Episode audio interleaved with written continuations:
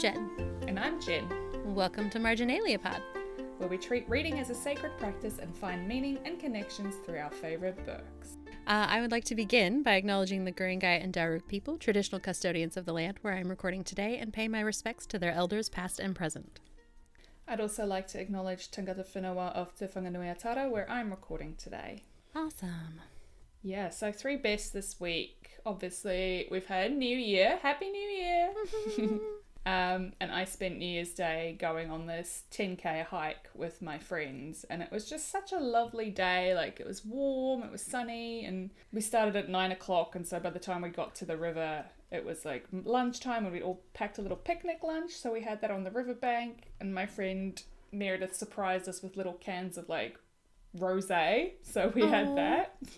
So cute. Um, yeah, and then walked back the other way, you know, returned back to the car park, and then it was like 3 p.m., and it was just like such a lovely way to start the new year Yeah. to like just walk in the sun and appreciate nature and spend it with good company and just, yeah, have a laugh. And yeah, it was really lovely. So that was nice. And then I you know, I was puppy sitting in the evening, so I got to spend the, the afternoon having a little snooze while a doggo ran around, which is always good. That is the best. Rocket. Yeah, Rocket, Rocket the, the dog. dog. He was very sweet.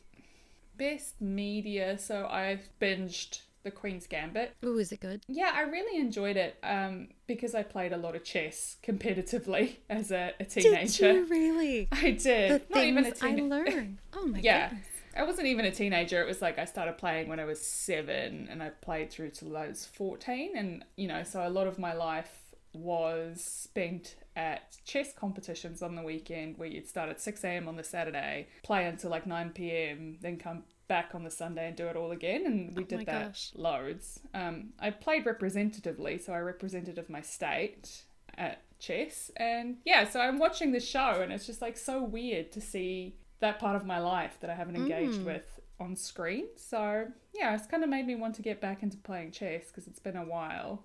Um, but it's also something that I've always said, like people when I tell them I play chess, people be like, "Oh, isn't it really boring and really nerdy?" And it's like really not. Like the guys I used to be on a team with were all like bad boys. You know, they're boys who were always in detention. They'd smoke behind the bike sheds. You know, I they were like it. these wild guys, and we'd get into so much trouble just running around causing mischief. I just love it that the bad influences in your life were due to preteen chess club. Like, well, exactly. this is amazing. and then yeah, that's another thing that I quite enjoyed about the show is that they really dive into the fact that they're a bit messed up. Like everyone has drinking problems and are Yeah. like wild partiers and things like that. And I'm like, yeah, that fits. That fits. That tracks. You know. oh my goodness. The hidden Um, world of chess. I did not know. so I really enjoyed that, and it made me dig out my old chess notebook that I used to like put my get some of my games in and stuff like that. And when I'd learn all the openings and things, so that was a nice moment for me. Oh, that's awesome. I love it. Um, yeah, I didn't really have a best meal, I don't think. What did I Hmm. eat? I had like a platter on New Year's Eve for one, so I had some brie and some crackers and some dark chocolate, and I just had a bottle of bubbles that I've been saving. Perfect. Yeah, so that was a delightful way just to spend an evening. That is very delightful.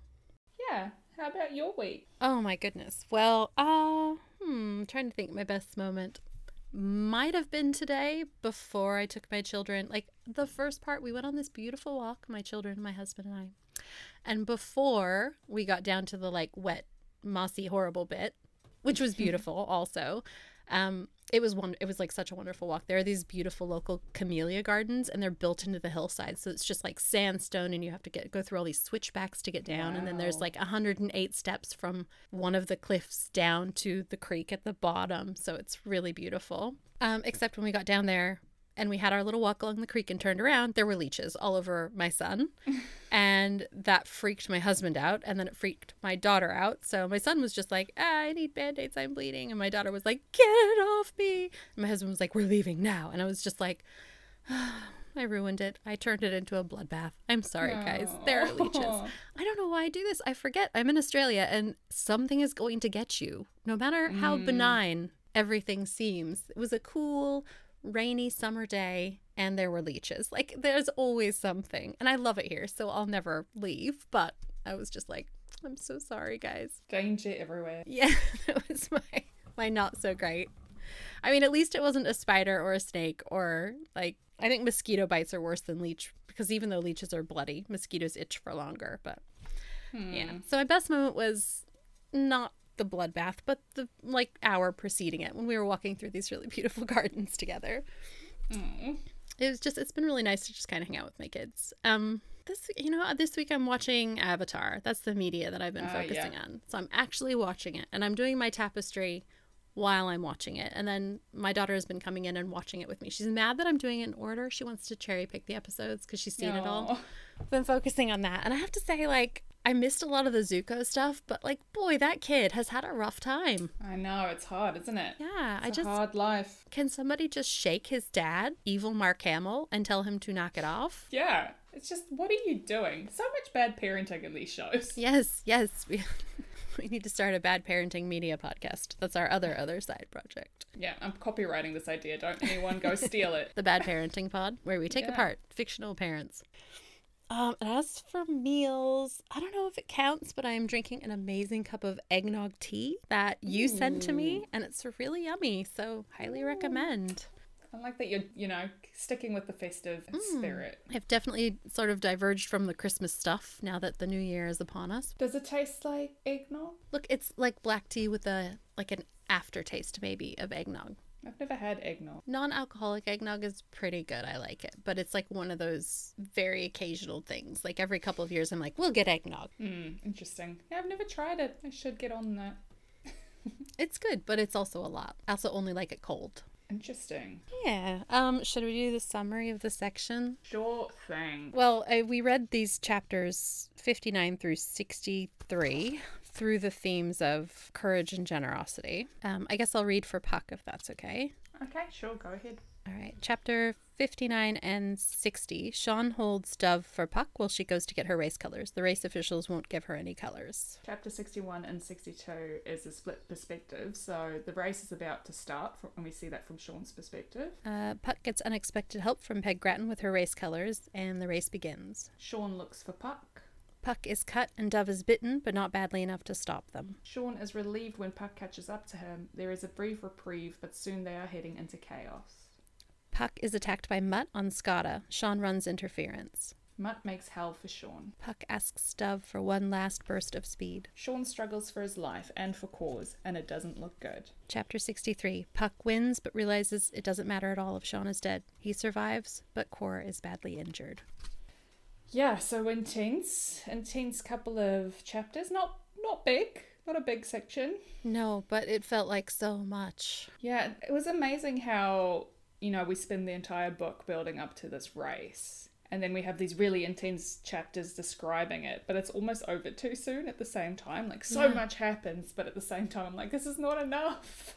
I need more time. The race is 18 furlongs and five minutes. So I actually figured out how long that is. That's 3.6 something, about 3.6 Ks. Yeah. So I went on a 3.6 K walk on New Year's Day because I wanted to know how long it was. And it took me 45 minutes to do that walk. And that was almost the exact amount of time it took me to listen to the audiobook section. Ah. So I was walking this distance and listening to this happen in my headphones and going up and down all of these hills because where I live is very hilly. And it was just like so much happens in so short a period of time. It was worse to read it than listen to it this time around, I think, Hmm. because I could take my time with the words and stop and slow down. And they were like the images were more in my head when I was reading it than when I was just listening to it. I read it through courage, and you read it through generosity. Hmm. So, shall we just dive on in? Yeah, let's do it. Let's do it. Um, so I did a little bit of looking up the meaning of courage. Um, and the definition was, you know, mental or moral strength to venture, persevere, or withstand danger, fear, or difficulty, which I think really sums up everything that hmm. happens. But also, I found out that the origin is from the Latin cor, which means heart, so Oh. denoting the heart as the seat of all feelings. So cool, Oh right? my goodness. How cool is that? That's amazing. So I love that core, you know, like core is heart and the heart as being the root of all feeling. It just really adds up. Mm. Because Corr is the root of Sean's feeling. It's what enables him to engage with the world, really. Yeah. yeah, so I kind of read it into, I split courage into three bits. So I thought of courage as the ability to do something that frightens you. So, you know, you mm. display courage when you do something when you're scared, it's bravery as well. And I think there's so much of that here. Like Puck, she shows bravery even just from the first moment that she sets foot in that race environment. You know, people are literally spitting on her and Yeah. she is afraid and she's overwhelmed and the reporter is there and everyone's just at her and they won't give her her race colours, but she's just like she just goes ahead because what else is she going to do? She has to Yeah. be brave. She has to be brave for Dove and that's what she does. And I think that was just so beautiful. Um and also Dove, you know, is just the the most courage I think that we see comes from Dove. She's the most terrified being on that beach. She is fighting every natural instinct she has, every sense of self perseverance, because Puck is asking her to, and she's Yeah. doing it. And I think that is just, if that's not courage, Yeah. then I don't know what is. And there's a lot of love and courage too. The people that you love make you brave.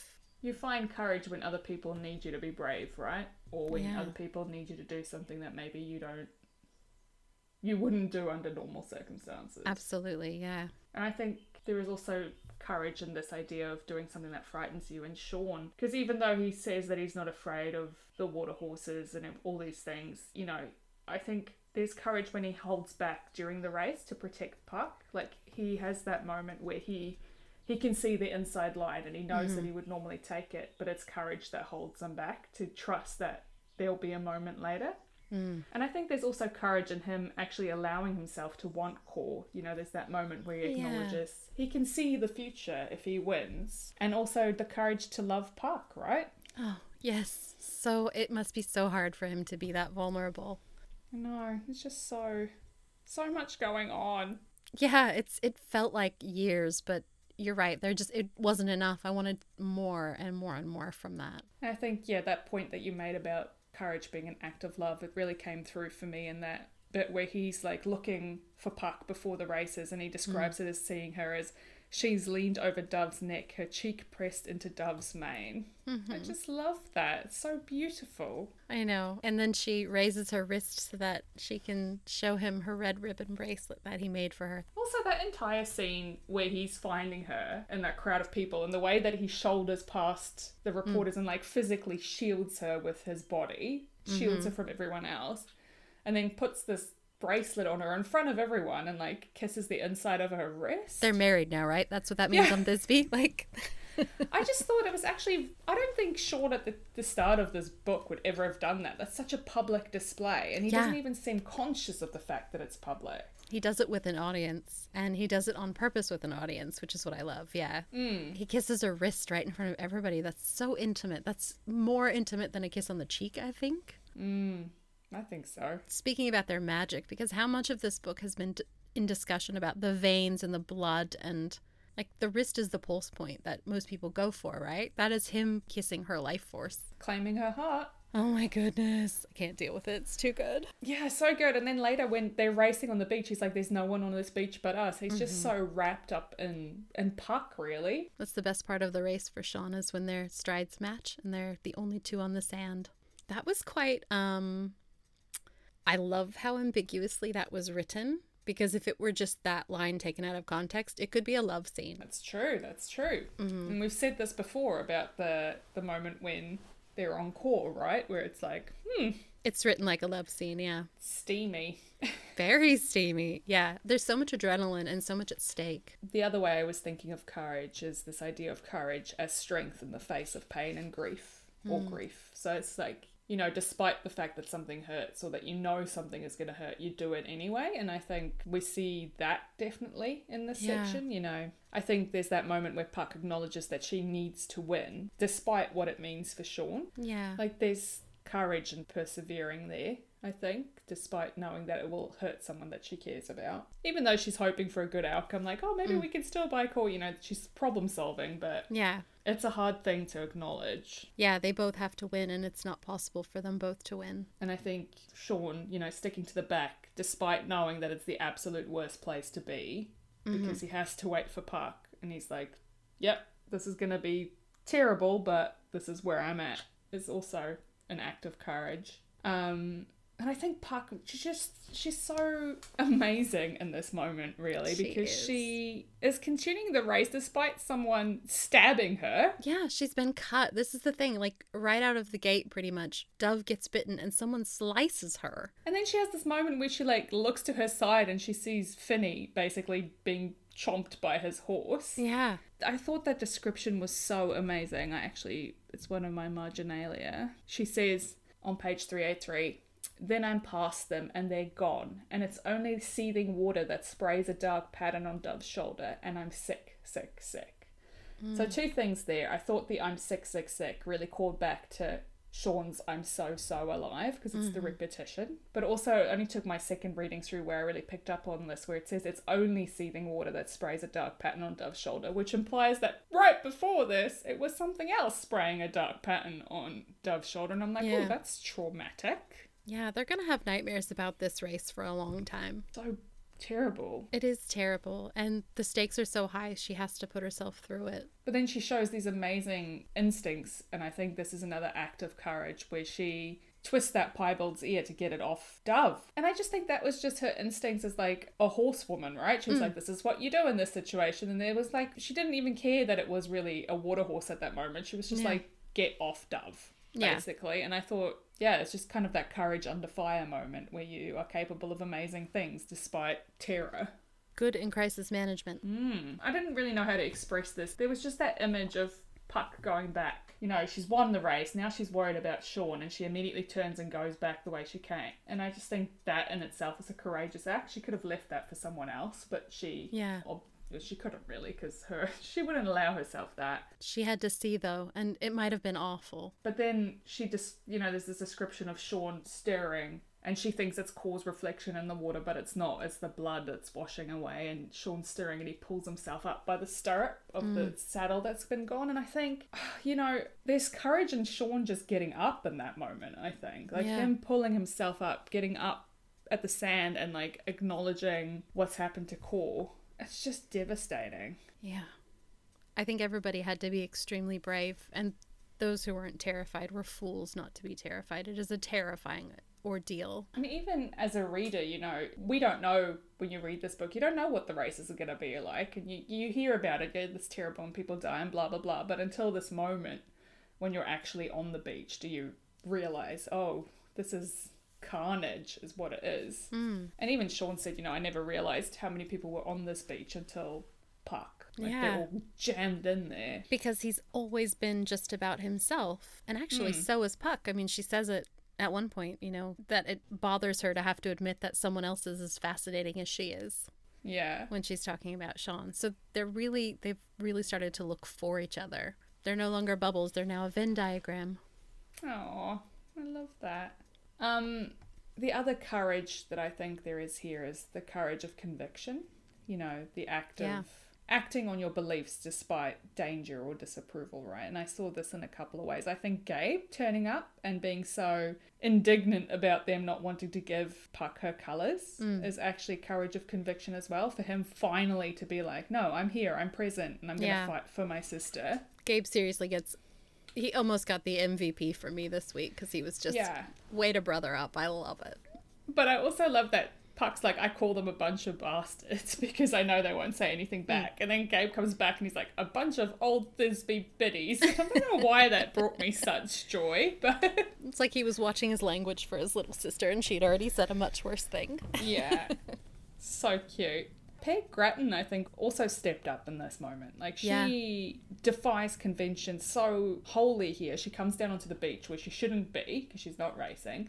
And she brings with her a sacred object. Like, this is part of the ritual of the Scorpio races. And she's like, well, this is what we're doing. Yeah, and she does it in such a way that no one can contest it or argue it because Yeah. it's not between her and the race officials, it's between her and Puck. And she's already doing it. So, Easier to ask forgiveness than permission. just loved when she was like, and now you'll race wearing Thisby's colours. I'm like, of course, because she is Thisby, you know? Yeah.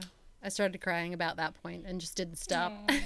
Just, I think Puck and Sean also show amazing courage of conviction here. Like they have decided that they have a plan and that their plan is a good plan and they're both in with a shot and they're just gonna stick with it regardless of what is going on. You know, they stick with that plan and they trust each other to stick to the plan. Like, Yeah. you know, Sean waits for Puck to make the, her first move and then they'll just race it out. And then, of course, Mutt happens. Mutt. Yeah. Now, do you think it took courage for Mutt to do that? I'm wondering. I think Mutt is so far beyond the point of reason. He's just Yeah. completely lost the plot by this point, hasn't he?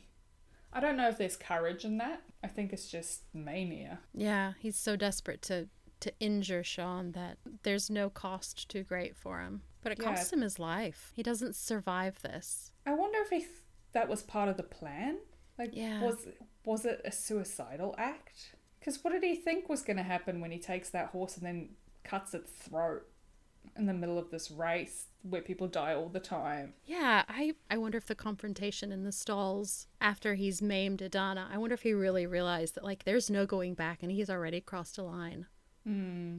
Because he's, you know, there's that description where he lets go of the, like it says, let's go of the reins, and he says, handle this, Kendrick. And I'm mm. like, that was the moment where I was like, he's just completely off the Yeah. walls. Like, he, there is just no reason going on here. He's just actually completely Yeah. lost it. And then, you know, it's Skata's knee that hits Sean in the head as he falls that makes him unconscious. I'm like, hmm. this horse is just nothing but trouble. Even Yeah. at the end, he's still causing mayhem. She. I think it's a she. Yeah. Oh, I hate it. I hate that the piebald attacked Dove. That feels so unfair. I know. Leave Dove alone. I did love that line where where is it? It's described as Corr blocks them, a trembling wall between them and Dove, who is a wall between him and the sea. Mm. I loved how they were saving each other. You know, she's protecting Corr from the sea, and Corr's protecting her from the other water horses, and it's just so lovely this idea that together they're just protecting each other.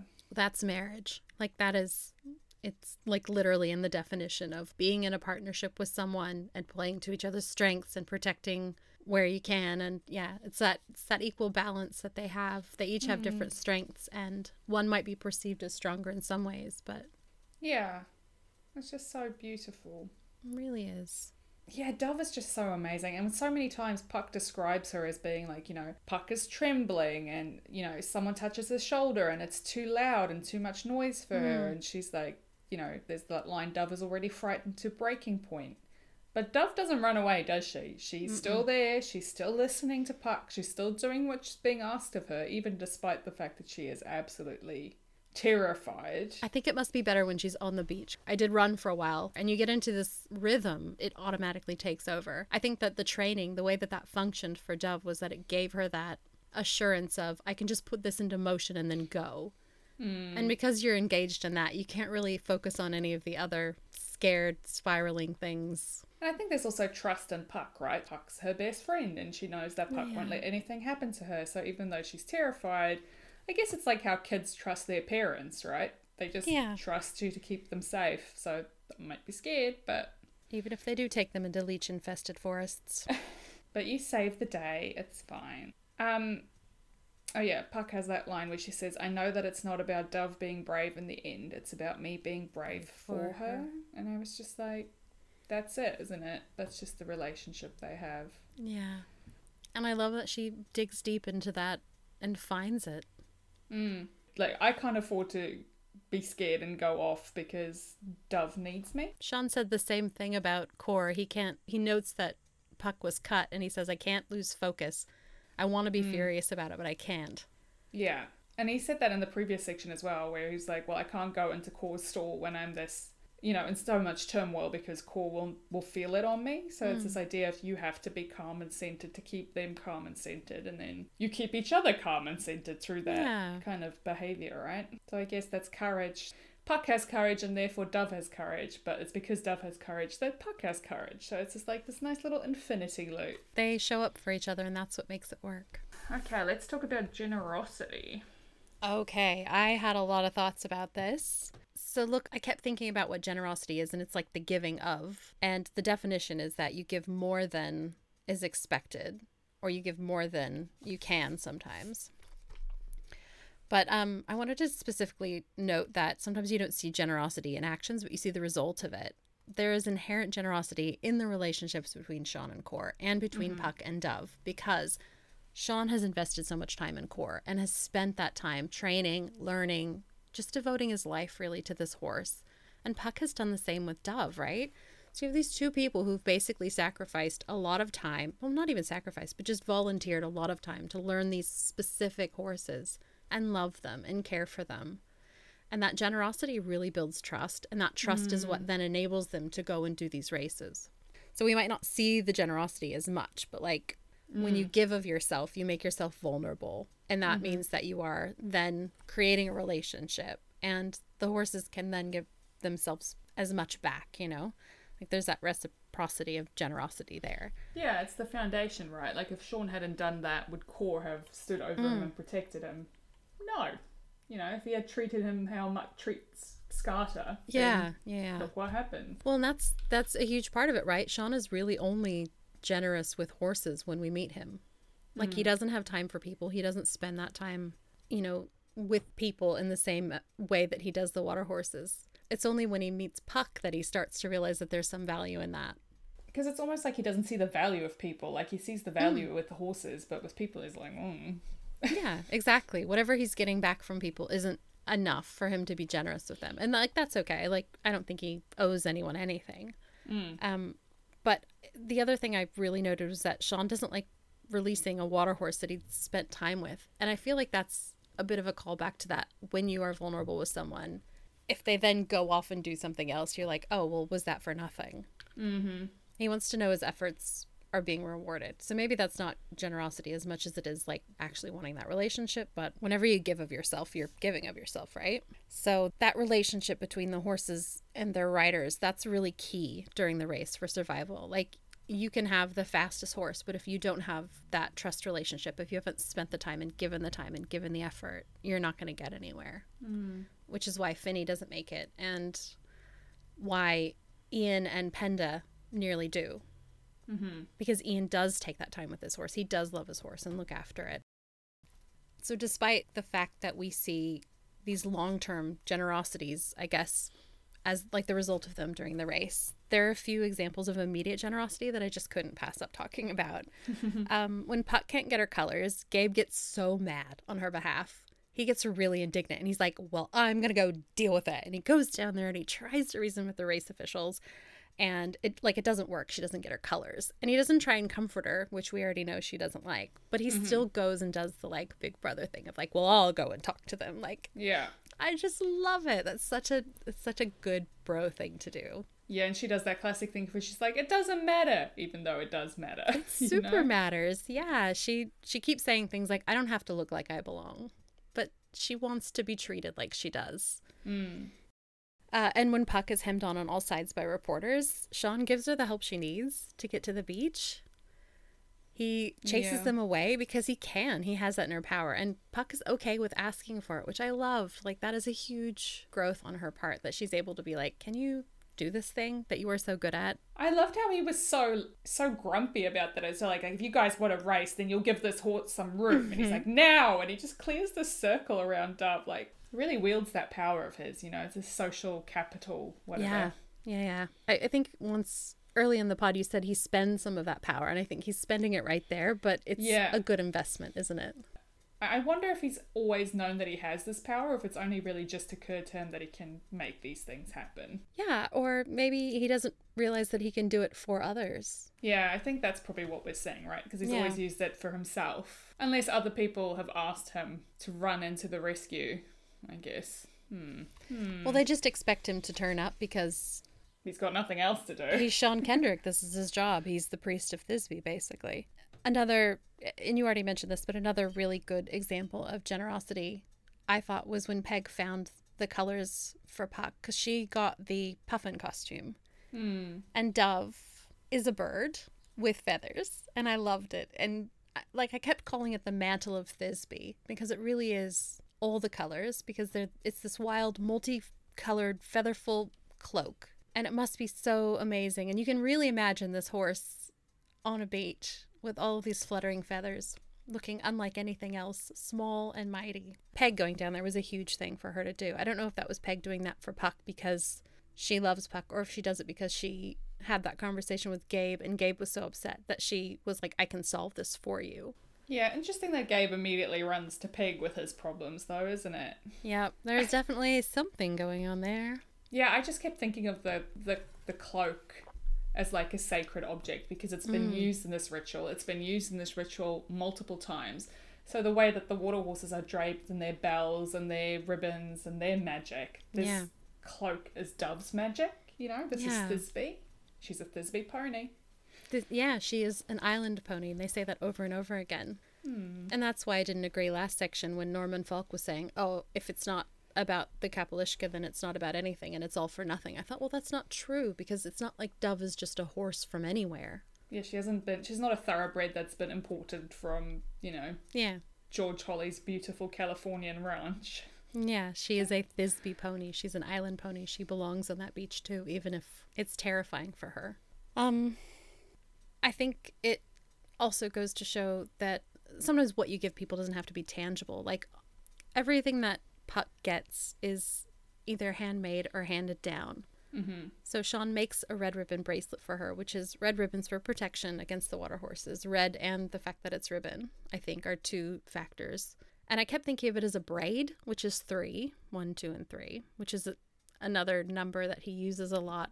I wonder if it's not a little bit of Sean as well. Like the salt or sweat of him is imbued in it somehow.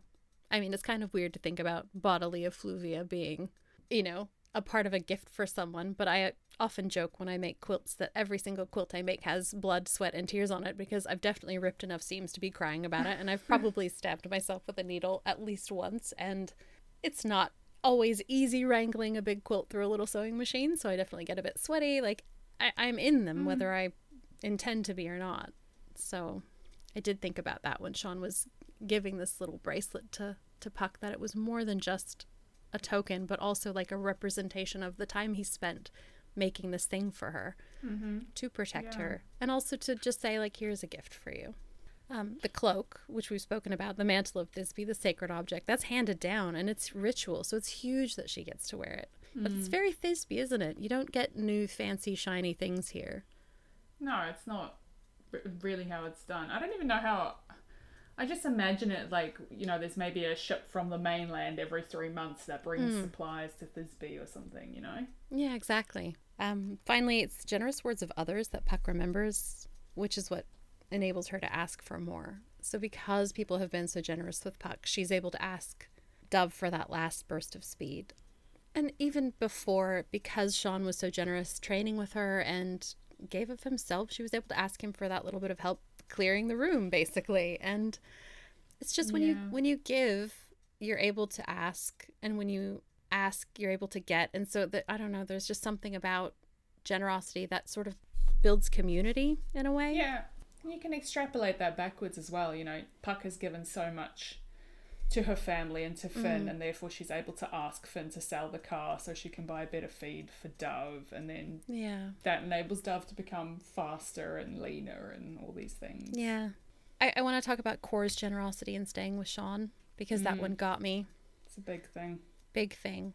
Um, we we hear all the time about how much the sea has a hold on these these water horses and when Sean sees someone going under and he talks about how the horse is already like its neck is already elongating and it's already Mm. more a creature of the sea. So they're when they're that close to the sea, when they're in the water, it's perilous. They're turning back into monsters. They're not horses anymore.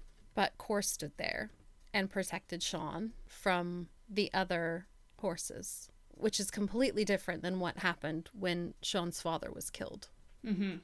Corr just slipped right back into the sea, yeah. But he stood there and he protected him, and I think like he was injured doing that. He must have been hit as they were running down the beach or something, right? Yeah, that's what I think. But he stayed with Sean, and that's hugely generous because he's going against his nature to do that. Yeah, it's the same as Dove, right? Fighting Yeah. against every natural Yeah. instinct to just do this thing Absolutely. for the person they love. Yeah. Um, and I kind of want to point out that Puck doesn't get her moment where she's like, suck it, all of you haters. She should have had that moment, but she Mm. immediately gives it up. She doesn't even think about it. She's like, don't need it. I'm going to find Sean because she wants Yeah. to see him and make sure he's okay instead of getting to bask in what she really, really deserved to bask in. She immediately just gives it up. It's not even worth it for her. Yeah, it's interesting how sometimes you think all you want to do is do a thing and then gloat about it and be like, yeah, I mm-hmm. did it. But then, you know, it's that old adage the best revenge is living well. Like when you get it, it's actually, oh, it doesn't matter if other people see it or not. You Yeah. know, that's not what matters to me anymore. But you know what really struck me was when she crosses the finish line and she's like, I can see in Ian's eyes that he doesn't believe it. Yeah. And I was just like, you know, they were also against her being on this beach and racing. They never once for a moment thought she could win. It was never that she was a threat or that, yeah, she was making a mockery of the races. I don't, they never once believed it. And I think Yeah. maybe if they did believe that she could win, they wouldn't have objected so hard to her taking part. In their minds, it was meant to be a sad footnote. This girl who got herself tangled up in something she couldn't handle and was killed. Mm-hmm. This is Yeah. what was meant to happen in their minds. I did think that the inverse of generosity, when, for example, the race official wouldn't give her her colors, like Yeah. they have got to be feeling really stupid right now. And then at the end, there's an official coming up saying congratulations and trying to take Dove's reins. I'm like, She's no, just like, what? Yeah. get in the sea. Yeah. well, she does hand Dove off so she can go check on Sean. So I, I guess mm-hmm. I'm glad that they follow her around there. But yeah, I think there was. I, I know we talked about whether or not Mutt had courage to do what he did, but I also wonder if it can be considered generosity because he gave way more of himself than was expected just to injure Sean. Like that's not great, but is is it mm. generosity that he was willing to go to such lengths? It's interesting that he was at the front of the race all along. You know, he was in the top hmm. three and he was like really pushing it. So I don't know if he was he up there waiting for Sean to come past and then he would make his move and then he realized, oh, it's not happening, so I'll fall back. I think so. I mean, from an evil point of view, it's probably quite generous, isn't it? It's kind of Yeah. like when they give a big spiel before they uh, attack the hero. Monologuing. You know? Yeah, that's that's generosity on the villain's part, isn't Yeah. it? Here are all your plot threads. We will tie them up. Yeah. Uh, Whereas I don't think we actually get any good answers for why Mutt does it. We'll never have a really good understanding of why Mutt is just the absolute dropkick that he is. We can speculate, but it's not textual. We're just going to have to decide based on our own opinions and experiences. I just honestly, I just got the thread that he just had lost all sense of reason and ability to be, to think even. He was just so bent on revenge. It's kind of like the Count of Monte Cristo. Yeah, yeah. Just as a quick aside, I super love the movie. I read the book afterward and I was like, oh, this guy talks too much. But the, The movie book is so long. the so book is so long. But the movie makes me happy. I like the movie too. It's just it's really super cheesy, but it hits every plot point perfectly. It's also kind of like reminding me of um, Les Mis. You know how you've got Javert pursuing him across time and space, basically trying It's to like lock him just up. chill out, man. Yeah, just let it go. He's like redeemed himself, but no, Javert, Javert will not let him chill. And then at the end, he throws himself off a dam rather than deal with the fact that he let this guy go. I'm like, mate, Oh my gosh. that's where Mutt is at the moment. He is Yeah. at Javert levels of, I'm just going to end it. Yeah. Yeah, I think maybe Mutt is too narcissistic to think that. I honestly, I don't think he thought he'd die. That's my feeling too. I feel like he assumed he would just walk away from that confrontation. Yeah, because he, he's Mutt. Yeah, and he's untouched by consequences. Um now this isn't really about generosity or courage, but we had talked about like do capall uisce have babies? What if they're the men that are dragged into the sea? Oh, and they get turned into horses. Yeah, what if it's like a werewolf situation? Only not. Like I wonder if the piebald is just Mutt's predecessor. Do you know what I mean? Hmm. Because I kept thinking that the sea took him and and the piebald took him, but like why? And maybe maybe because they lose bodies, right? Like they don't always come back. And like mm-hmm. Saint Columba, when he did wash up, was uninjured and was still not gross after however many months of being at sea. And that's why he was a saint, and that's why he was a miracle like if you're too good or too holy to become a capall uisce, but you're in that stasis, maybe that's one way to indicate the magic working. I don't know. Or it could be like ghosts, you know, you become a ghost when you're not ready to move on or you've done something terrible or you've got mm. unfinished business. So maybe when the sea decides that you need to be punished, you get. Because the sea decides, right? Like the sea decides. Ooh, I like it. Purgatory. Yeah, and the sea's like, no, you shall atone for your sins and be this weird horse monster. Hmm. I just kept thinking that Mutt was going to be a Capall. Like that was I just thought he had to be turned into a monster. He was turning himself into a monster. He was stripping himself of humanity. And we don't have motives for it. It just was what was happening. But yeah, that's my theory. That's my little It's interesting. I like that. because I do like I I really love transformation stories, right? And most of the like water horse or selkies or kelpies, they're a person too. Like they take off, they come out of the water and they become a person. Yeah, of course. Yeah, interesting. Yeah, so it just made me think about it a little bit and Yeah, I just. Mutt is just disappointing. Because he could probably even have won this, maybe, potentially. Yeah, that's don't what I thought too. He gave up his victory though. Like is that generosity that he gave up his victory in order to hurt Sean? Did it end up being generous to Puck? Oh, yeah, because he inadvertently being generous. If he had just ridden Skata to the finish line, he probably would have won because Sean was waiting for Dove to make her move. And we know that Skata is very fast, probably faster than Corr. Yeah. I but see, the thing that has me questioning this now was like, I don't know, I don't think Mutt is smart enough for this, but I'm like, has this been his plan all along? Like, has he always intended to take Sean out? Is that why he got on this horse? But I don't think so. I think he he uh, originally he was gonna win, and then he decided to just go completely Yeah. cray cray. Well, he saw Sean and Puck and that gave him that like urge to hurt them, I think. Mm. I don't know. So generosity is so tricky because this is this is the culmination of everyone's generosity with each other and also the definite lack of generosity. But there's so much courage. Like to give of yourself means that you have to be brave. Because I guess you could say that if if Sean treated Mutt differently, would this have come to a head, right? But I don't see how Sean could have treated Mutt differently because there was no Mutt gave no space for any re- reconciliation or for any like meeting him halfway or anything like that. There was just no room, Yeah, well Sean doesn't respect him. and it wasn't really Mutt that didn't relieve room for that. It's actually Malvern who set all this. So it's Malvern's lack of generosity towards Mutt and Sean that really sets this into motion. Yeah. Mm, hmm And he even says at the beginning when he's in Puck's house, I am not a generous person. No. Well, Yeah. we know that. Otherwise, he could just let some orphans live in a house he doesn't even need or care about. Why not just charge them rent? Come on, man. It, it really is that he has this idea of how people should be around him and behave around him. And he plays that island like it's a chess game, which you would know more than me. I don't know anything about chess. But I- I think that Sean not being fond of games and Sean wanting everything to be straightforward and Mutt not being able to benefit from his father's canniness because he's not what his father wanted. Like that is all very damaging. So you're absolutely right. That lack of generosity that Benjamin Malvern has, for whatever reason, has ruined Mutt and ruined his relationship with Sean. Mm-hmm. He's not got an heir. One was carried into the sea and the other one wants nothing to do with him. Mm. I guess the lesson is like be a human being and not an actual villain. Yeah. Just be kind. Be kind. Treat people with kindness. Be a little vulnerable and let people in and, you know, it sucks. It's the worst. Literally, it is the worst thing ever. I hate being vulnerable, but like when you are, usually it's not the worst thing.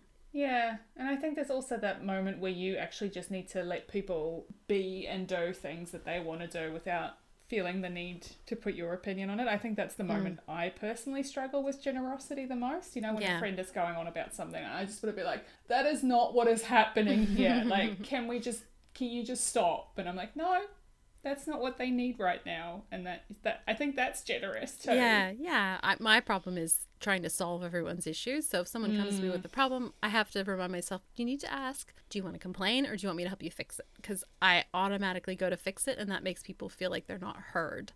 Yeah, some people get very annoyed when you try to fix their problems. Whereas I am like galaxy brained because I have ADHD. So I'm already five steps ahead fixing the problem in my mind. And I want to tell them about it because I'm excited because they've given me this new thing to fixate on. Sorry, everyone. Thanks for loving me anyway. Oh, so much. I like that about you. That's why I come to you with my problems. I'm like, Jen, fix. And I'm like, oh, good. This is what I can do. I like this part. Let me organize everything. Hmm. So we had a very limited cast of characters this week. Is there anyone you hmm. wanted to spotlight? So I was tossing up between two. I wanted to spotlight Peg, even though she's in it for mere milliseconds. She's but a fleeting moment. But I just thought what she did was so incredibly generous and in, and actually really courageous as well for her to go, no, I'm gonna do what's right here. I'm going to do this with this incredibly powerful object that has real sway and meaning. Because I think when other people see that, they're like, oh, okay, she's like legit, legit. you know? yeah. I thought that was just amazing. And I think for people who step up when they see injustice happening, you know, they deserve to be recognized. But then I also really wanted to spotlight Dove because I think Dove is just the such a hero mm-hmm. to do what she does to like race because she loves Puck and because she's a horse, I guess. But you know, I've I've ridden some horses who are afraid of their own shadows and would basically jump if they caught it from the wrong perspective. And I went to a riding school, and the woman's like, "Now don't go into that corner because there's a magpie down there, and the horse doesn't like the magpie. She Oh, gets very scared." Oh no. And so horses are quite timid. To be fair, Australian magpies are horrifying animals. Yeah, no, that is very true. I mean, I also don't like magpies. They're literal murder birds. So just knowing that, ex- having that experience with horses who I think are incredibly timid Hmm. and just skittish, and for Dove to just be like a stalwart here and just get through it, so brave. That's okay. We're getting near the end. You can have two. Yeah, it's just doing things because you know people are relying on you. I think deserves to be spotlit. How about Yeah. you? Oh, for me this week it's Sean. Hmm. He gives up his chance at victory like three different times. Hmm. He stays back for Puck. He keeps pace with Puck. And then he makes it possible for her to escape. And he loses everything. But he's keeping her safe. And like, I just can't get past it. Such an incredible sacrifice. It is a huge sacrifice. And it's the peak of both courage and generosity. Absolutely. Because to him, the only thing that has made his life worth living for this amount of time is Corr. Mm. And for him to say, I am gonna wait until Dove makes her move is a huge, huge mark of the trust that he has in their plan and the relationship that they've built. Like, I know I was joking about them basically being married by having a public declaration, but that was like 100% the wedding vow. Like, I will wait until you make your move. Mm-hmm. like, coming from Sean, who uses one word when everyone else uses 10, for him to say something and then to follow it through, like, he doesn't. He doesn't give up on promises. He keeps them, and I love him for that. And I am so glad he didn't die, and I am so proud of Corr for staying with him. But I would have stayed too. Yeah, and I love that line where it's like the fact of Corr's loyalty is a bigger thing than the ownership of him. Mm. It was like such a nice consolation prize for Sean is this idea that Core stayed for you. Yeah, And we'll see that in the next section again, right? yeah, absolutely. There's um, there's one bit of marginalia that I just have to bring up because it really made me feel. It kind of put everything into perspective for Sean. Like, there's the moment where Puck kisses him, and she says. I take his chin and kiss his lips hard. I'm reminded all of a sudden of that first day on the beach when I pulled his head from the water. Mm. And I just think that's that's the moment for Sean. He's coming up for air after a lifetime of being in the water. Mm. He's now on the land. So true. And in that same section, like the next couple of lines down, okay, Sean says, as if we've just made a deal and it's all right to him. It is a real covenant, right? Yeah. Yes. Yes. That like like the wedding. Mm-hmm. I mean, I know it's silly to view it like that, but 100% that feels like them publicly declaring their feelings in a place like Thisby where that's just not done. Amazing. I'm here for it. Yeah, and I love that there was a lot of symmetry between them as well. Like I marked it down um, where Sean describes being there's sand kicked in his face, and he says, mm. "My eyes sting, but I can't spare a hand to swipe at- at them." And then literally the next section, Puck says, "Sand stings my cheeks, but I can't spare a hand to swipe at my skin." And I was just mm. like, they are the same person. Yeah, they're experiencing it the same way, hmm. which means you know they're compatible. So even though it sucks and the stakes were really high and only half of what was supposed to happen happened, the race is over and Puck has won.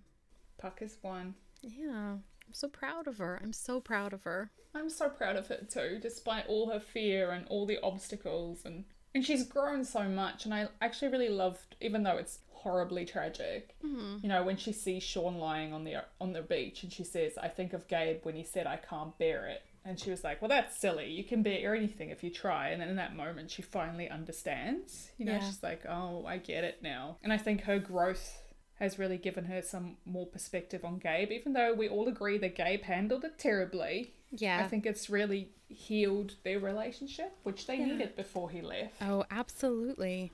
They definitely needed to have that resolution. Well, we're on the home stretch. We only have one section left. Yeah, and we're reading it through the themes of heritage and sacrifice. It's to be so good and I am I am to be so sad to I'm to be so sad to say goodbye to this book. Mm, me too. But I do like that our last themes dovetail so nicely with our first theme, which was magic and legacy. Next week, heritage, sacrifice, and we're finishing up the book. Should we maybe mm. talk about what we're going to be doing for season 2? Yeah, let's go for it. Right.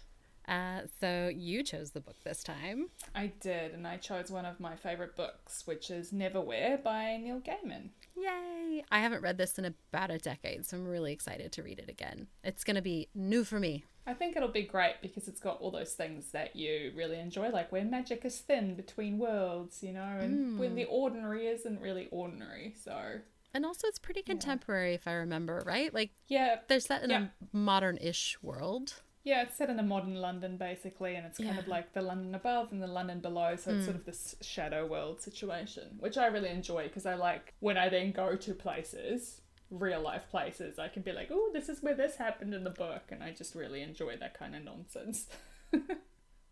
I'm really looking forward to reading Neverwhere with you, and especially because we're going to be taking it a little slower, so only two chapters um, a, a week. Uh, we haven't really worked out the finer details of how we're going to approach themes, but we're getting there. yeah, some fine tuning going on, but Yeah. I'm excited. I'm excited too, and still uh, 10 weeks, which is pretty good. I think that that's a good amount of time to sink into a, a season. Hmm, agreed. Agreed. All right, the gens nice. have consensus. Nice syn- synergy there. Good job. Yeah. well, thank you so much for potting with me. This was the hardest section to read, and I'm so glad I could go through it with you. Yeah, same. The moral support was appreciated. Anytime.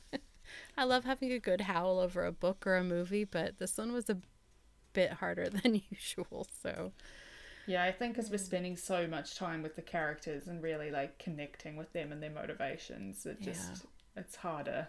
it's going to it. be so hard to leave them behind, isn't it? Mm. But they'll always be in our hearts, Exactly. Well, thank you. I love our Well- chats. always. Um, and I'll catch you next week. All right. See you soon. Bye. Bye.